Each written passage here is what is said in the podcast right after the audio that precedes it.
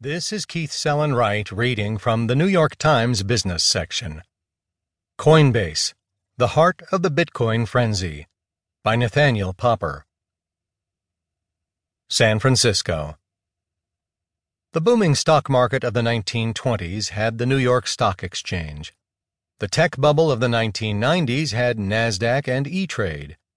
And the virtual currency market of the last year has had Coinbase.